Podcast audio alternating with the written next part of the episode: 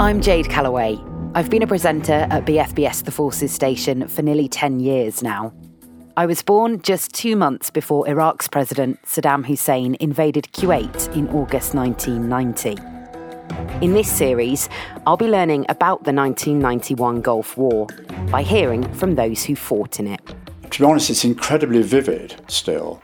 A sense of pride in, in all one's soldiers and what they did. I suppose what I took away from the conflict overall was the importance of teamwork and putting your trust in somebody else got to really stop sweating the small stuff because when you're there and you might not come back, you start thinking, well, actually, there's not much in life that's really that important compared to this. So why do we let ourselves get stressed and anxious over tiny things?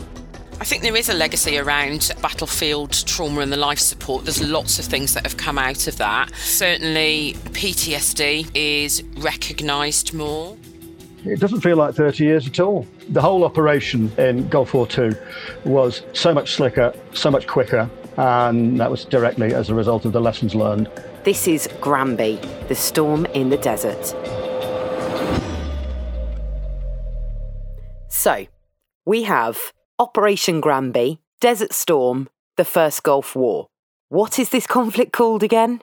Op Granby crops up if you're chatting to other British veterans, but I tend to refer to it as the First Gulf War or Desert Storm. I refer to it depending on my memory, really. So Granby, Desert Storm, not so much, or Desert Shield, not so much. Gulf War One. The American ones are the ones that have stuck. Certainly, there was Operation Desert Shield, which was the pre-combat phase, and Desert Storm. I have to admit, the Americans are very good at this. They're very Hollywood, and Desert Storm was a good one. Yeah, Gulf War One is how I refer to it. I remember it as Desert Storm, but Desert Storm is the American operational name. We were attached to the Americans basically, even though we led the way when you were talking to your shipmates, you wouldn't have said we're on our way to Operation Granby. We just knew that it was the invasion of Kuwait, and that's why we were going. To clarify, the British operation was called Op Granby, a name randomly generated by a computer program. This is how all British ops are named, and it's done this way so the name doesn't relate in any way to the action. Granby refers to an 18th century military commander called John Manners, who was the Marquess of Granby.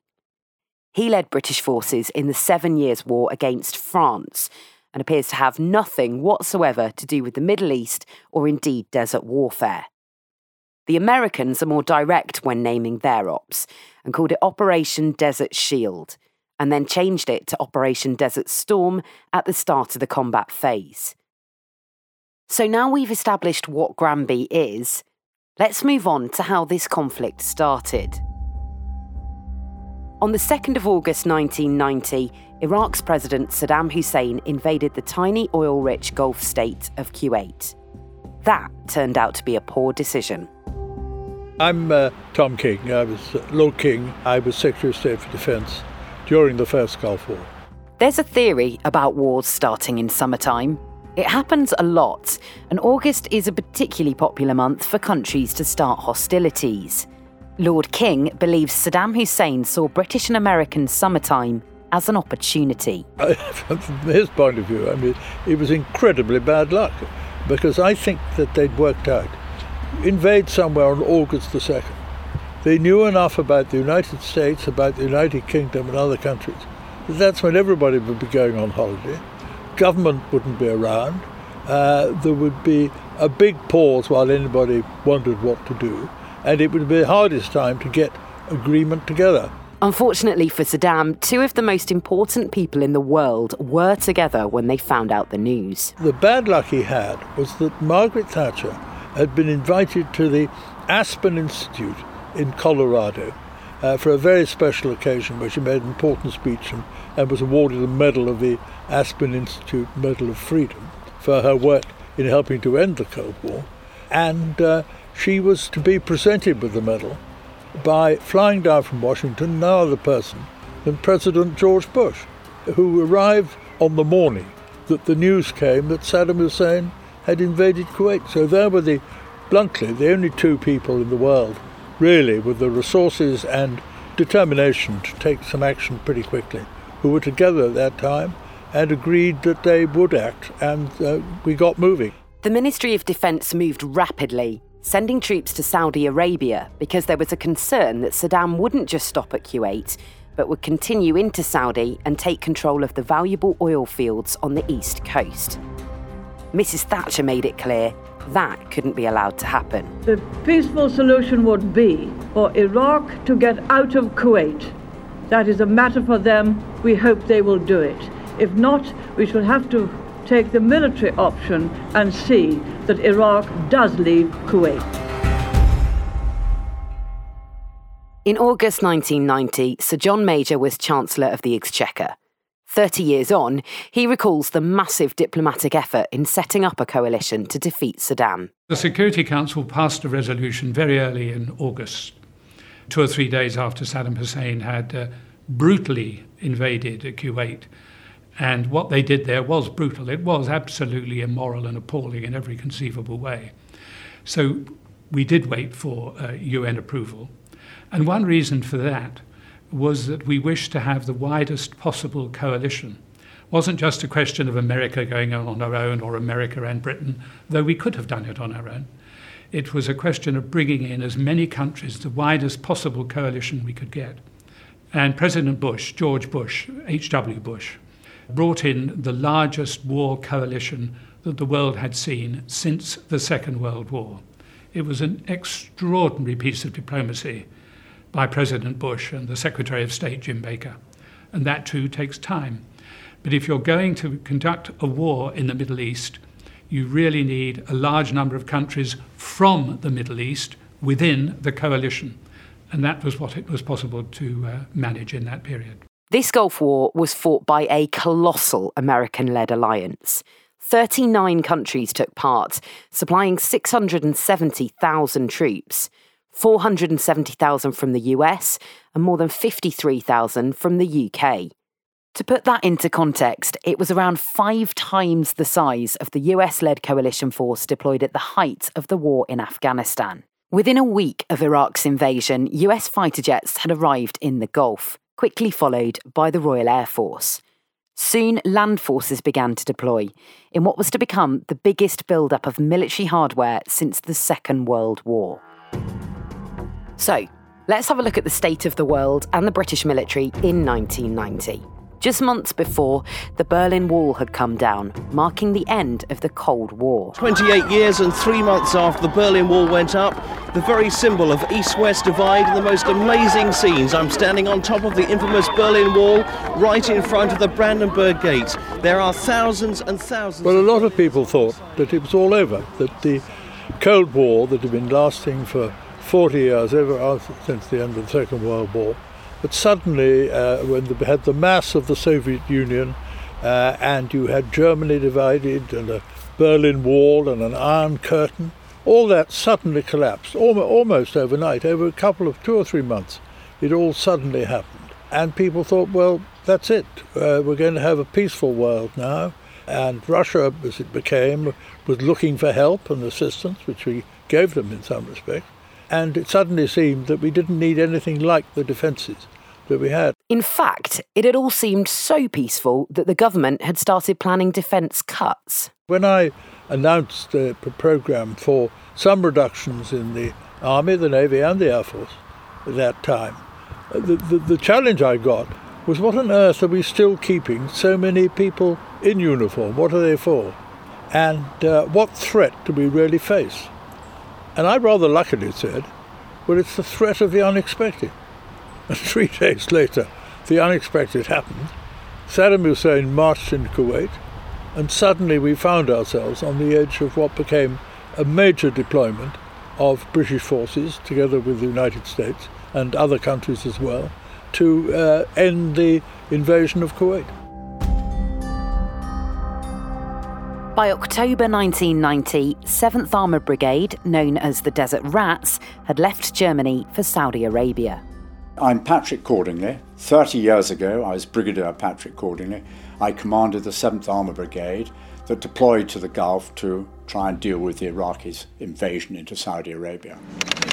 The latest arrivals off the flight from Hamburg. For these men, life in the Desert Kingdom has just begun. When I was told that we were going to go to Saudi Arabia, I was actually rather surprised because every other brigade commander in Germany had said they were going to go, and I thought, well, they probably are. But on reflection, we were better equipped than anybody else, and therefore it was totally logical. What did I feel? I felt nervous, to be honest, and wondered, as one always does, whether actually this was going to be okay. Was I up for the job? The Desert Rats would be joined by more British troops from Germany, a second British Army of the Rhine Brigade, which gave the Brigadier a bit of a headache. I had a lot of concerns. We were going to be joined by lots of other people from outside the brigade. The brigade was very well trained, we all knew each other, but when suddenly you have another 7,000 soldiers given to you, how was I going to look after these? How were we going to make certain that they all had the same ethos, all understood the way we thought? It was, it was a concerning time. How were we going to train? It was a massive deployment in those terms and uh, was a major challenge. And it was a challenge that the armed forces met extremely well. And, and I was very proud of how quickly they deployed. The Air Force got there first, but the Navy had uh, was in the Gulf anyway to an extent, and they built up. And very quickly, Army units followed as well to put an immediate check on the risk that Saddam Hussein would actually then go further and go into Saudi Arabia. And once he saw us and the Americans arriving, they actually pulled back their forces from being right on the border, ready to cross. Meanwhile, back in the UK, there was a change of leadership at the very top. Awful. Quite awful. I mean, it, it, I'd just been out. We were uh, had all our forces, had 45,000 troops, one way or another, deployed around the region. There they were, sitting up, going on uh, October, getting into November. How long were they going to be there? Well, you know, the peace talks were still going on. Was Saddam going to get out, or was he? Could he get the message that if he didn't get out, he'd get thrown out, and hope that it could be ended peacefully? And this was all going on, and I went out and saw, and uh, all our people were out there, and I said, "Well, don't worry, you know, the country's right behind you. Prime Minister, you know what she's like. She's uh, look at her over the Falklands. She'll back you to the hilt, and uh, you know we're shoulder to shoulder on that, and uh, you can be absolutely confident about that." Had to come back two weeks later and saying, "Prime Minister's right behind you, absolutely firm." Uh, different Prime Minister. I mean, it wasn't not a good idea to change a Prime Minister in the middle of the war. Anyway, John Major did very well. I mean, he, he knew nothing. He very inexperienced in that area, uh, and uh, pretty new and pretty young in Parliament, and uh, he, he did actually cope very well. The new Prime Minister found himself at the heart of military planning. In determining what needs to be done in circumstances like this, you have to range a lot wider than the actual military strategy. It divides in half. There's a military strategy proposed by the military but approved by the government. And then there's the ancillary arrangements. If you're going to war, you need to make provision for casualties. You need to send nurses out. You need to send doctors out. You need to make arrangements for a whole series of things, including contact home and post. You need to arrange for hospital wards if casualties need to be brought back to the United Kingdom. You need to provide the money. There are a whole range of things that one doesn't immediately think of. You have to think of the wider considerations. Was this war going to spread? Would Saddam Hussein attack Israel and try and bring Israel in the war in order to break up the Arab countries who were in the coalition opposing him? All of those were things that had to be considered. And of course, there were the things we most feared and that the servicemen most feared.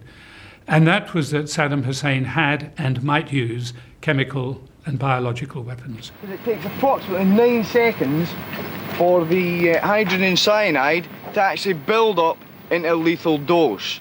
Always at the back of the mind here is the risk of chemical attack.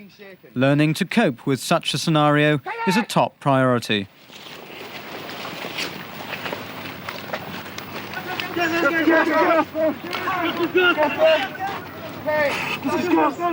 So, as we've heard, Saddam invaded Kuwait in August, but the coalition took its time to get ready for battle. Well, we were waiting to be ready. We were waiting to see whether we could get a diplomatic uh, conclusion. We didn't think we would be able to because Saddam Hussein was one of those fanatics who believes what he says, whether it is nonsense or not. So we didn't think that we would get a diplomatic solution, but we had to try because the alternative was putting uh, young uh, servicemen and women at risk. So we did try. And also, the sheer logistics of preparing for an operation of this size are very wide and very deep. We had 47,000 uh, service personnel out there in the theatre. They had to be prepared, they had to be trained, they had to be inoculated against all sorts of different things. They, they had to be uh, aware of what their specific task would be. This is very lengthy.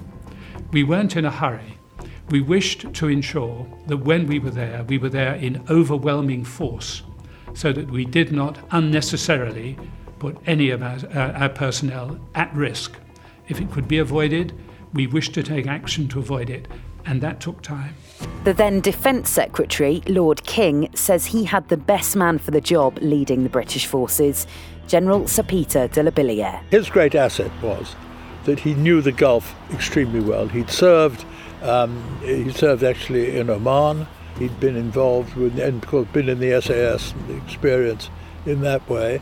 He'd also had tri-service command when he'd been in the Falklands as well, and so he was uh, very well equipped to take it on, and he was an excellent choice. But looking back, Sir John Major reckons the most important thing was to have the backing of the public. If you're going to send your armed forces to war, they have a right to assume that their government will ensure that their country is wholly behind them.